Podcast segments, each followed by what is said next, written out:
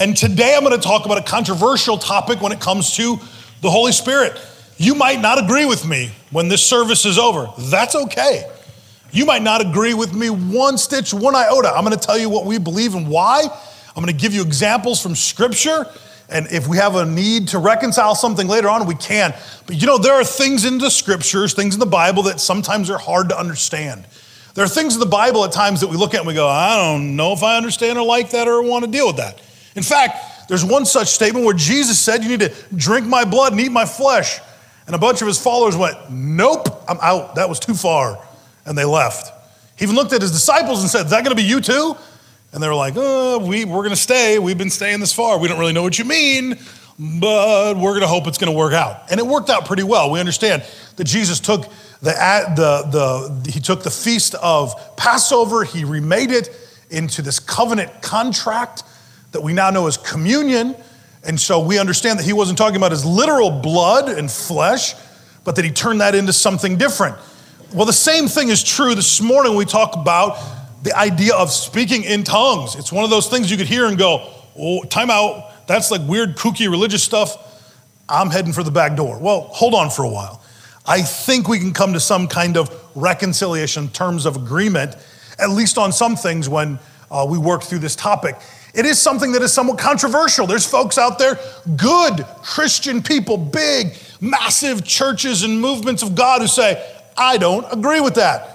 I don't agree that that's for today. And that's okay. They have that right. If you have your Bibles, turn to 1 Corinthians chapter 13, verse 8 through 10. This is the scripture where things commonly get messed up and goofed up when we talk about the idea of speaking in tongues.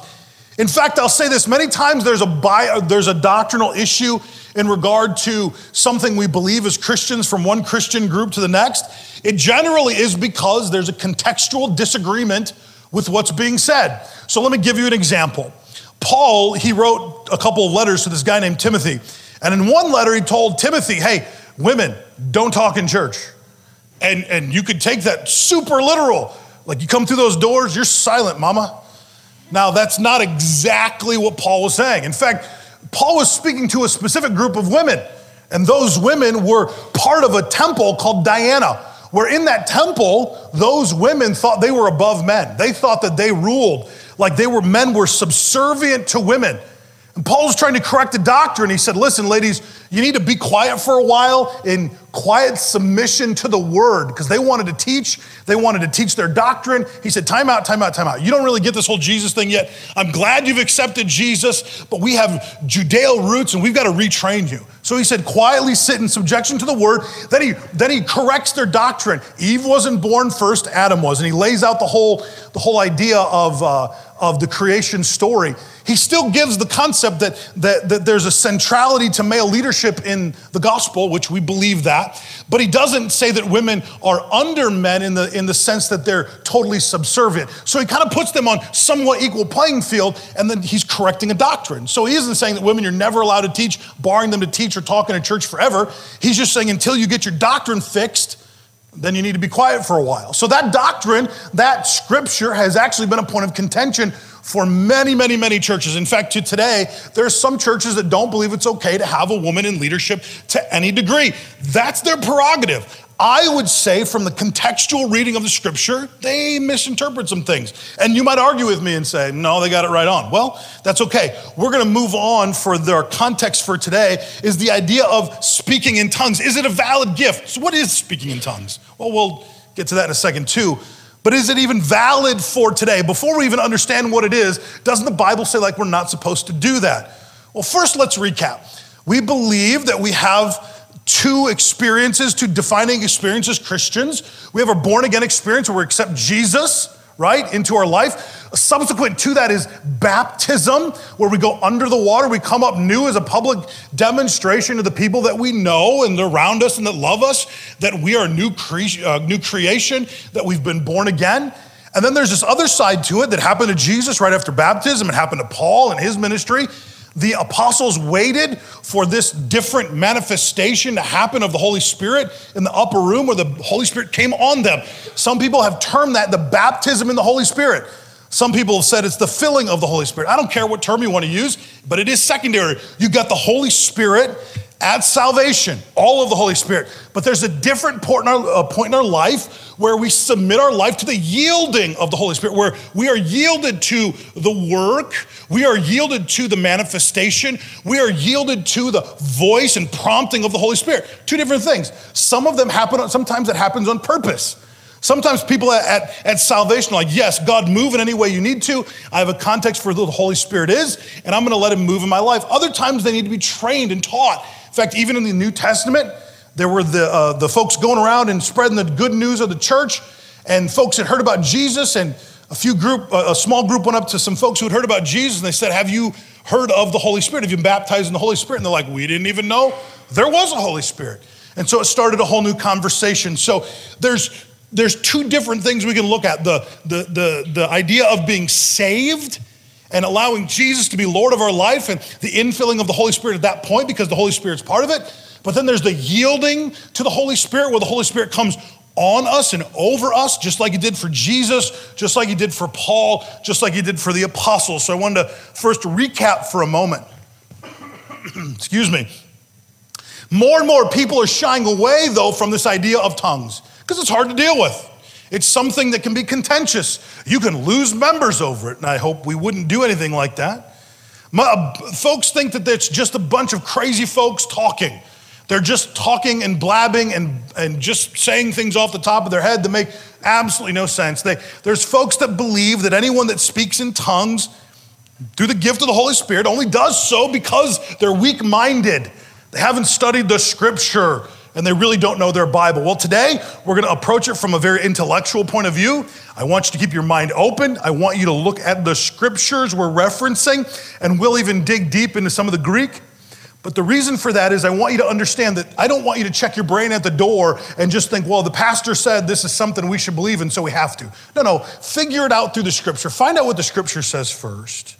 Again, it's a topic that I believe is just neglected far too often when we talk about the idea or the person of the Holy Spirit.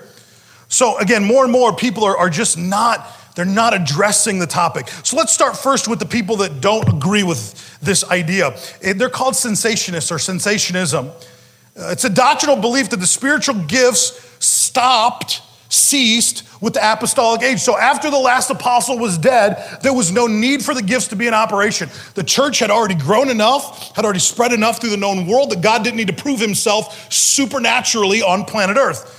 Now that's in direct opposition to a group of folks that are called continuationists or continuationism, which teaches that the Holy Spirit does give spiritual and supernatural gifts to persons other than the original 12 disciples and other than the apostles anytime he wants to. So the biggest misunderstanding of this concept comes here in 1 Corinthians 13, 8 through 10. We're just gonna hit this bull head on. So if you have your Bibles, go ahead and read with me. He says, love never fails, but if there are gifts of prophecy, they'll be done away with. If there are gifts of tongues, they will cease. If there's knowledge, it will be done away with. For we know in part and we prophesy in part. But when the perfect has come, the partial will be done away with. Now you could stop right there and say, look, pastor, he said that tongues are gonna be over. So duh, why didn't you read the Bible? It's over, come on, man. Well, I think we probably need to read things in context. If you keep going on to verse 11 and through verse 12, it says this, when I was a child, I spoke as a child. When I was a child, I used to speak as a child, I used to think as a child, I used to reason like a child, but when I became a man, I did away with childish things. For now we see in a mirror dimly, but then face to face. Now I know in part, but then I will be known just as I am fully known. So remember, we have this key phrase, when the perfect has come, some of these things will be done away with. And I believe that wholeheartedly. But what we have to ask ourselves is, has the perfected nature of what the writer was talking about, has the perfection of the church or us as persons, has it come yet? Are we perfected? Is what Paul was speaking of, has it come? So there's a contextual issue there, right? The perfect nature of what God is speaking to eliminate the need for some of these supernatural instances, has that come? Well, I would say maybe not. 1 Corinthians 13 and verse 12, when he says, for now we see in a mirror dimly, but then face to face. Now I know in part, but then I will know fully, just as I am fully known. That's key scripture. Again, same writer, writing in the same context, grouping all of these words into one paragraph. He's trying to elaborate on a doctrine that he's talking about. So if we read it in context, in chapter 13, first we read, love never fails. It's the one thing that's never gonna fail. So we love here on earth. We feel the Father's love in us and through us. We are motivated. We are anchored by love. All of those things are true. Even when this world passes away and we find heaven as our home, love will still be the corner piece of all that we do. But he does say there are gifts of prophecy and they'll be done away with. There's tongues and it will cease. There's knowledge and it will be done away with. Well, there's a problem there. He says there's knowledge and it will be done away with. I have a problem with that when we talk about this idea of something stopping or ceasing, or the idea that we're in this perfected time and we don't need these gifts anymore, because what he was alluding to, has that come? Has knowledge stopped? We have to ask ourselves the hard question. Has knowledge stopped? See, speaking in tongues is something that I think connects to the line of thinking that Paul was writing out. So has knowledge come to its end? You know, you have to reconcile the Bible with the Bible. So if you have your Bibles, go ahead and turn to Daniel 12 and verse 4. And this was Daniel's prophetic idea of the end of days, or the end of time. And he's closing up some of the concepts, some of the prophecies that he's reading through and that he's searching through and that he's getting downloaded on from the Spirit of God. And it says this, but it's for you, Daniel, cease these words and seal up the book until the end of time. He says, many will go back and forth and knowledge will increase. Okay, got a problem here. Paul says knowledge is gonna stop, it's gonna be done away with. And then Daniel says, no, towards the end of time, knowledge is actually gonna increase. Let me just take a little bit of a curve here. Let me take a little rabbit trail for a second. Buckminster Fuller developed this idea called the knowledge doubling curve. Human knowledge, gross human knowledge, doubles at certain rates. Until 1900, human knowledge doubled at approximately every century. So every century, we doubled in the mass of knowledge that we had. By the end of World War II, our knowledge rate of doubling was every 25 years. Every 25 years, end of World War II, all that man could comprise as the world's knowledge was doubling every 25 years. Now, knowledge has taken a different turn. It's become more specialized. It's become more specific. We don't just have general humanities courses anymore. Even those courses have become incredibly specific. And so now, with the advent of very specified knowledge, nanotechnology knowledge is doubling every 2 years. Clinical knowledge is doubling every 18 months. Clinicians are doubling in what they know. They're training their abilities every 18 months. So currently, on average, human knowledge is doubling every 13 months. That's hardly the idea that knowledge is done away with. As Paul was saying, there's knowledge, it's gonna stop. It's hardly the idea that knowledge, that knowing, that inspiration of the Holy Spirit to develop and to see and to do more and to study and to explore. And just before that day comes, knowledge is gonna speed up. It's gonna increase. In fact, the Bible says, as we read in Daniel, that people are gonna go back and forth, waffling back and forth, and that knowledge will increase. And I think we even see some of that happening today. I'm not a doomsday prophet, and I don't wanna get into apocalyptic literature, but we can see it definitely increasing. So Paul meant that there would be a time after the earth had been remade, after heaven has come to earth, after Jesus sits on his throne, after we worship at the feet of God, that there'd be no use for some of these gifts. There's no need for a heavenly language that we don't understand physically in our physical human form if the God of the universe is standing right in front of us. However he decides to converse with us, we're gonna get it. It's not like you're gonna have to go to heaven and take a crash course in Greek or Hebrew. It's not like you're gonna have to go to heaven and take a crash course in Aramaic because that's what Jesus spoke in order to understand him. No, he's gonna speak to us right where we're at, however he does it, and we're gonna get it. We're gonna understand it all. So tongues, speaking in tongues, I would say is only good while we're here on planet Earth. It's only for today, and I'll explain myself in just a minute. But the idea of speaking in tongues, the idea of this heavenly language coming from our human body, is only good here and now. It has no use in heaven. And so if you don't experience it here, that's okay. It doesn't mean you're not going to heaven. I don't want anyone to think that if you don't experience one of the gifts of the Holy Spirit, that that means that you're not going to heaven. You're going. If you trust in Jesus, if you believe in the person of Christ, if you've confessed him as Lord of your life, and if you've asked him to forgive you of your sins, you are going to heaven. Nothing else matters. Nothing else stands in the way. However, the Holy Spirit opens our life up to a new dimension. In fact, even when Paul was talking of his great chapter on love that's read at weddings all over the place, it's read at weddings all over the world, one of the lines there is, if I speak with the tongue of men and angels, but don't have love, what does he say? I'm nothing, right?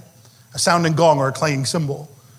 So Paul lanes it out this way. He says, listen, I'm gonna peel back the idea of heaven for you for just a moment. And sometimes I love Paul and sometimes I don't, because sometimes Paul says, hey, here's this really cool new idea. I'm gonna throw it at you and just let it stick and hope you figure it out. In fact, one day he says, their church is talking about how they treat each other and they're back and forth. And he says, don't you know, someday you're gonna judge angels? And you wanna be like, what are you talking about, dude? No, I don't know. And he never talks about it again. And in this context, he says, listen, if you have the language of heaven, of angels, or on earth, if you pray in tongues or pray in the language of angels and in your native tongue, but you don't have love, you're nothing, you're a clanging cymbal or a dinging, ringing gong. Paul is giving us an idea that there's a heavenly language that we can actually be a part of. It's something supernatural.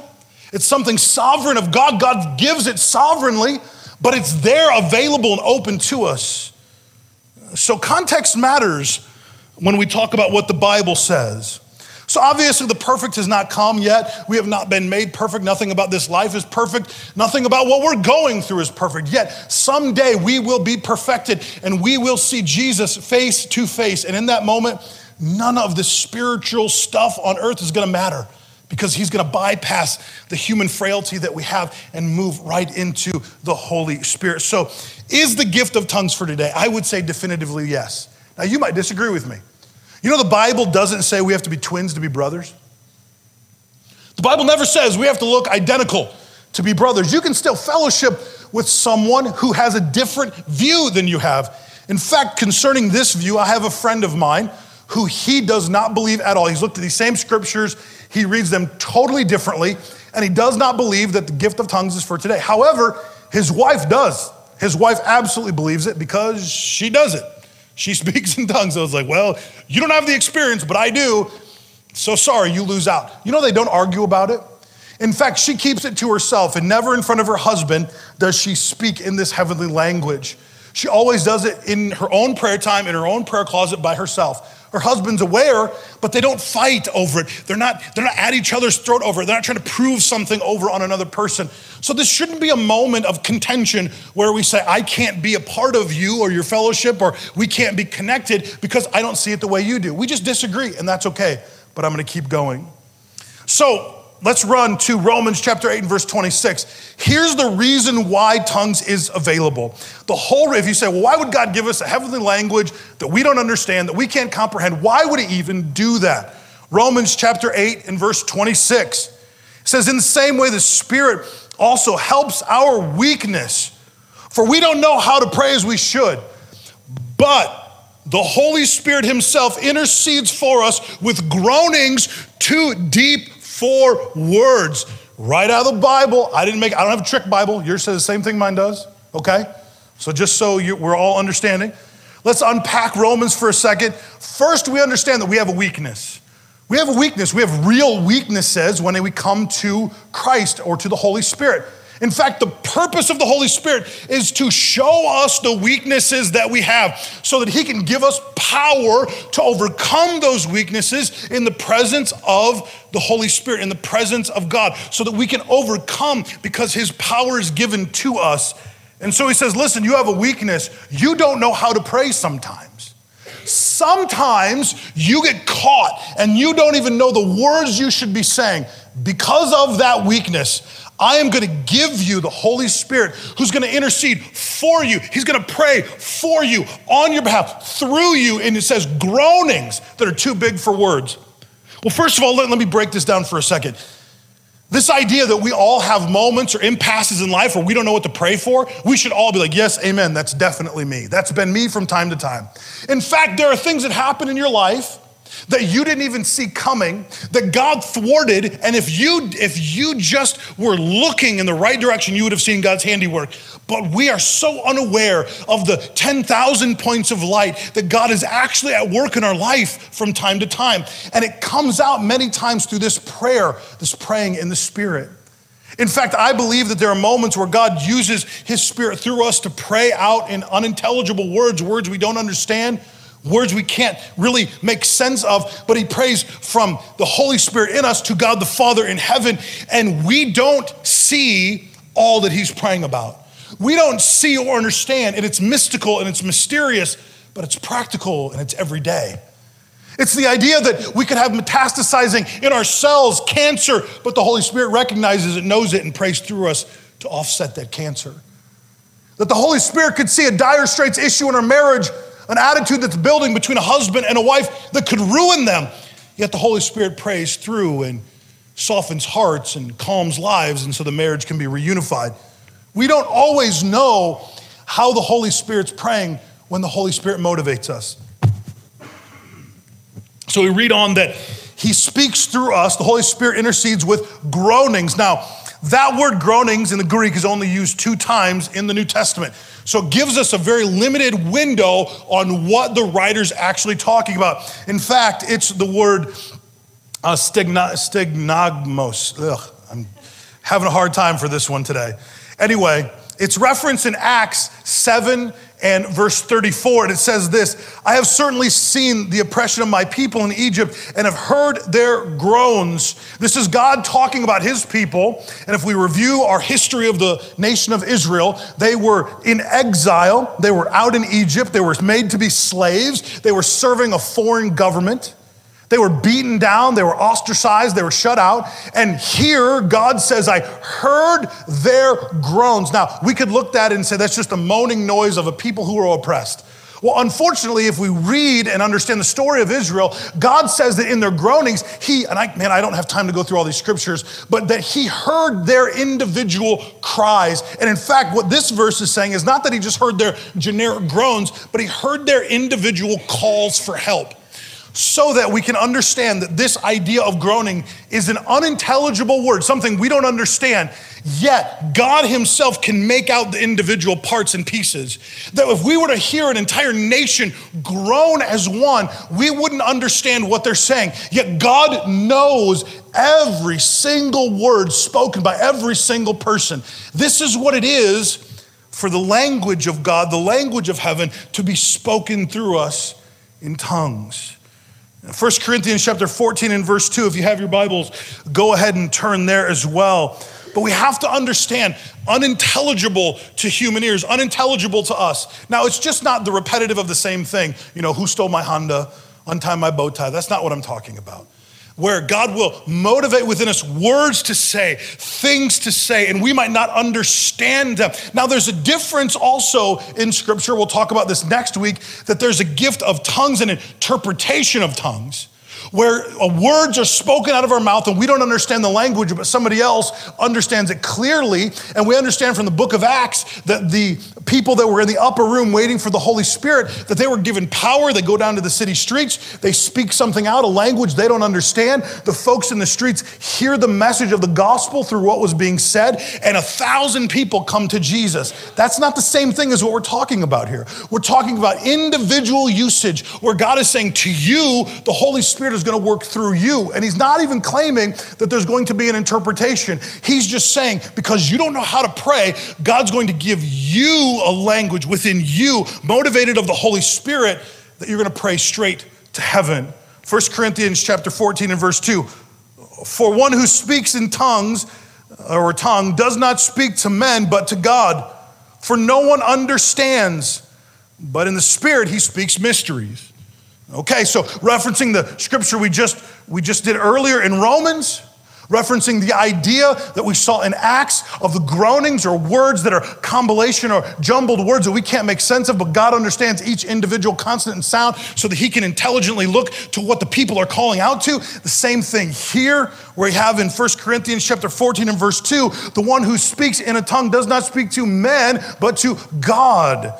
For no one understands, but in his spirit he speaks mysteries. Again, the Bible's saying that you don't know what to pray, but God's gonna pray through you. There are mysteries that God's praying through you. There are things that you're not privy to that God's praying through you. There are moments in time you don't know what to pray, how to pray, but God can pray through you. He can unleash the power and the presence of the Holy Spirit to overtake you in a way that what is our natural means of communication bypasses our reasoning and goes straight to heaven. And the Bible, again, as we can reference through Paul, though I speak with the tongue of men and angels, that there's a heavenly language that we're not aware of, and that we're lucky enough that God pulls back the shade and allows us to peer into eternity and to have an experience that is supernatural, that we can understand there's a language in heaven that's being spoken that he can deposit in us, yet we might not have the understanding of it. Everything we discuss there, and that's basically my understanding of how this works, but everything that we've discussed there is for private use only. You know, Paul does say that I'd rather you speak very few words in your understanding than a ton of words in tongues. Because if you speak all 10,000 words in tongues in a public setting, no one's gonna know what you're talking about. He also goes on to say that all these people in this public setting are gonna think you're foolish. They're gonna think you're crazy because they don't understand you. He said it doesn't edify, it doesn't build anybody up, and that's true. He wasn't talking about if there's a bunch of believers that get together and they have the same context or understanding that you shouldn't speak in tongues around each other. He's saying, listen, know who's around. If there's folks that are around that are not of the same vantage point that you are, if there's folks around that haven't had the same experience, cut that stuff off and don't go crazy. So what we're not gonna do, what I'm not gonna do here today is say, okay, everybody come forward. I'm gonna lay hands on you. You're all gonna walk out here speaking in tongues. Gotcha. You know, we're not gonna make you eat a live chicken. Not on your first visit, maybe later. But the point is that we want people to understand the presence, the power of the Holy Spirit to such a degree that they're open to all of the experiences that God gives to the Holy Spirit. Now, I've given my biblical definition of why I think this is applicable for today. You can agree with me or not, I don't care. That's between you and Jesus. But the Bible does say this in regards to the spiritual gifts, that every spiritual gift we should fervently seek after. I'll go into more detail next week about this. But that's to say this, that if you don't experience something in the spiritual gift realm, that we're supposed to fervently seek it. So that if I come to God and I understand that my brother over here is experiencing the gift of prophecy, and I have it, it's the right thing for me to say, Dad, nope, no, you gave him a gift, it's cool, I want that one. And then when I experience something and my sister doesn't, it's the right thing for her to look at my life and say, you know what? He's experienced a word of knowledge and I haven't. God, I want that. God, give me that gift. Now, he's sovereign. He does what he does, when he wants to do it, how he wants to do it. Every time a person is motivated to pray in the Holy Spirit and the Holy Spirit speaks through them, it's a sovereign moment. There have been movements who have lost the idea of God's sovereignty through the gifts and through speaking in tongues. They've said, well, I turn it on, turn it off when I want to. No, you can't. You can't do it without being motivated by the Holy Spirit. I believe most people are motivated a lot. But you still can't do it without being motivated by the Holy Spirit. Don't take God out of the equation, because then you are just babbling. God has to be a part of it. Now, for my own life, this experience happened to me at 10 years old. I was at a church camp retreat, and the preacher was fiery, man, and he makes me look like a passive speaker. This guy was just going nuts. He was all over the place. And he was shouting and screaming about how you need to receive the Holy Spirit, you need to speak in tongues. And I'm like, I'm not so sure about that. And kids were lining up and they're getting prayed for and knocked down and roll on the ground and all kinds of great craziness was happening. And I thought, you know what? I'm gonna hold off on that for a minute. I went the next day and was sitting by myself on a swing, reviewing the message that I had heard in my brain, my heart. And I said, God, if this is you, I want it. I want the Holy Spirit. I want the full expression of the Holy Spirit. If this is you, I want it. But if it's not you, I don't want anything to do with it.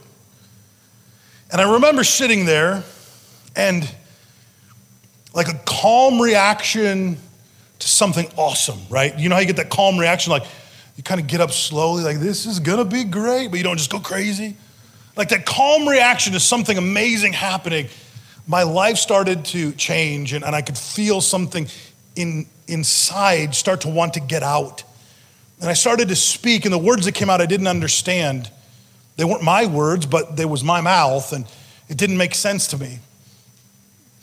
And I remember walking away thinking, okay, that was cool and interesting, but maybe it was just fake, and it was just, I heard somebody say something in the night before, and it's just not real. And then the next day, it kind of came up the same way, and it started coming out a little bit, and nobody forced me, laid hands on me. Nobody said, say this word 17 times, who untied my bow tie, who stole my Honda, nobody said that, repeat these phrases a million times. Nobody held me down and poured oil on my head and said, okay, now you're anointed, hallelujah, speak in tongues. It didn't happen that way. It was calm. It was actually a little bit restrained. It was the Holy Spirit in his timing and in his will, with my will involved, doing what God had called me to. And a gift that I am able to experience from that time on. Now, I will say this doesn't happen to everybody. In fact, Paul says, we'll all pray in tongues. And a rhetorical question, he's like, is everybody gonna pray in tongues? And the answer is obviously, well, no. So I don't know that it happens for everybody, and I don't know the reason. I'm not gonna sit up here and tell you, it's because you don't have any faith, hallelujah. And I'm not gonna sit up here and tell you that everyone's gonna have every experience, but I know this, that God said that we should fervently seek the gifts. Listen, if God said you should fervently seek the gifts, he wants to be like Oprah. You get a gift, you get a gift, you get a gift. Now, we don't get to control exactly how that happens, but he's dispensing the gifts to his people, and we are to fervently seek all the gifts. So if something doesn't happen in your life, it's not an excuse to say, well, it's never gonna happen. No, that's for you to fervently seek after what another is experiencing, what your brother or sister is experiencing, and say, God, I want that. And how he gives and how he dispenses is in his timing, and trust him in it, because it'll happen for you. Let me get back to my notes real quick.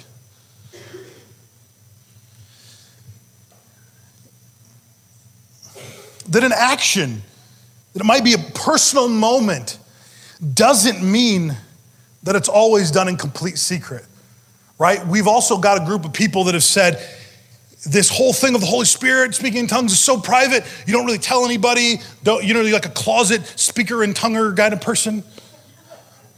You keep it to yourself, don't let anyone know, they're gonna think you're crazy. And some people will, that's okay. Some of you might think right now, that dude's nuts. Everything he just described is craziness. I'm not coming back. Maybe that's you. But to be honest, are we willing to allow the Holy Spirit to work in our life in a supernatural way? See, here's the question we have to ask ourselves. Everything that we talked about today is essentially very personal. It's a very personal gift that God wants to give to us, very personal to us. It might be private, and most of the time it's kept private. You might let it out a little bit. You might let others know that this is your experience with God, but it's not something we shout about from the rooftops, but it's definitely something we use in our spiritual life to gain ground and to pray as God would motivate us. However, we all have to be open to the supernatural. See, here's the problem. Sometimes we want to be open to the supernatural in one area, but not another. God, move supernaturally to show my idiot boss that I need a promotion. Hallelujah. And then we don't want to believe on the other side, God, do the supernatural things that you show in Scripture. No, keep that for somebody else. But that boss, yeah, move on him. We have to come to a place where we lay the cards flat and it's all even, and that anything that we ask of God that's supernatural, that it can happen in our life because we're open to the supernatural at every level, at every paradigm, at every moment. That we're not just reserved for what looks good to the public that's supernatural, but we're open to God moving in our life supernatural in ways that we might not even understand, including the idea of speaking in tongues. I hope I didn't scare anybody. I hope I didn't mess with your theology too much. I hope I didn't put you off too much, because again, we don't have to be twins to be brothers. And if you disagree with me, that's fine. But the Holy Spirit still wants to move in your life. If you've never experienced this idea of first the Holy Spirit coming on you, yielding yourself to the life of the Holy Spirit within you, if that's never been your experience, come up front after service. There'll be folks to pray with you. You can go down this hallway and the second door to the right, there's a prayer care room. Folks will pray with you there. And also, if you've never experienced, and you've just come to terms, okay, it's in the Bible, God says it can be mine, I want that. Come up for prayer. Somebody will pray with you. They'll explain it a little more than I did, and they'll pray with you and believe God with you that gift is deposited into your life. Something might happen instantly or nothing at all. We're not God, we're not sovereign. We don't get to decide, we get to pray and agree with you. We get to fervently seek the gifts with you. That's our goal when we pray with you. See, our goal when we pray with you is not God as a genie in a magic lamp that we rub and he answers us instantly. Our goal when we pray with you is to fervently seek the promises of God, that whatever he said to be true for us, that whatever he said to be true gifts that he wants to give to his children, that we will fervently believe with you. He still has to move. Here's the deal, he always moves. Maybe different than we understand, maybe different than we've anticipated. He always moves. So this morning, if that's not your experience, come forward. Excuse me. And we'd like to pray with you. But before you go and before we end the service, today I was putting this jacket on and I asked my son, I said, does this jacket make me look fat? He said, no, your face does. I was like, that's not nice. And he is getting to be a little smart aleck, so I had to curb his little attitude. But we have moments in life where we go to God and we say, God, give me this gift. And God gives us something, clothes us in it, right? And then we go to trusted friends and we go, does this make me look crazy? And they're like, you were crazy before. Like, the problem. Quit trying to gauge your life by what others see out of you as your expression of God, your expression of the Holy Spirit. Quit trying to do that. Because all that does is put you off from what God really has for you. All that does is put you in an arena where God can't really overtake and apprehend you. See, if I listened to my little son today, my little 3-year-old, if I listened to him when he said that, I would have never worn this jacket. Maybe it does make me look fat. I don't know. Maybe it is just my face. But the problem is, I could have carried that baggage. A 3-year-old said I look fat. And so many of us do that with our spiritual life. Well, so-and-so said this doesn't work for today. Or so-and-so said we shouldn't even ask about healing. Or so-and-so, this friend of mine, this trusted voice, no, what's God doing in your life? Let him do what he's going to do and back it up with the scripture. Go and ask somebody and connect with the scripture. Sure, we need to do that. But don't let someone's overpowering opinion change your direction for what God has for you. I forgot to talk about this in the last service, and I'm sad that I did. But we often allow these subtle voices around us to manipulate the Holy Spirit in our life, to manipulate his course in our life, to manipulate what he's doing, because we're so frail in our thinking and we don't want to be put in that group, or we don't want to be put off by this friend, or we don't want to lose the connection we have with that person. No, whatever God's doing, let him do it. And if you need to keep quiet about it for a while, keep quiet, but let him do it. Let him get on the inside of you and inspire you and empower you and change your life. Let him work on the inside of you, because eventually it's going to come to an impasse where you can't hold it in anymore and you won't care, because your experiences with God will be so deep and so great, every negative word will be worth it because of the experience you'll have with him. I remember when I first tell that story about being baptized in the Holy Spirit and speaking in tongues. I remember going to lunch with my mom after camp, and 10 years old, she's asking me, how was camp? I'm like, it was awesome, we had jet skis. And she's like, well, there was a spiritual component, like, how was that? And I'm like, it was cool, the guy talked a lot. They had a lot of altar calls, and we were sitting there eating at the McDonald's here in Moline, and I said, yeah, and I think I speak in tongues now. And she's just like welling up in tears, like crying, and you're like, oh, moms do. And I'm sure when my kids have that spiritual moment, I'll be overtaken with emotion and cry as well.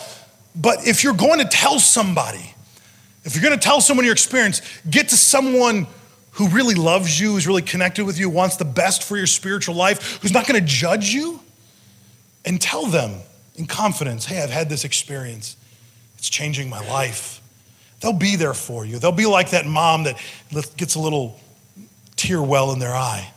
It says, you know what? Go for all God has for you.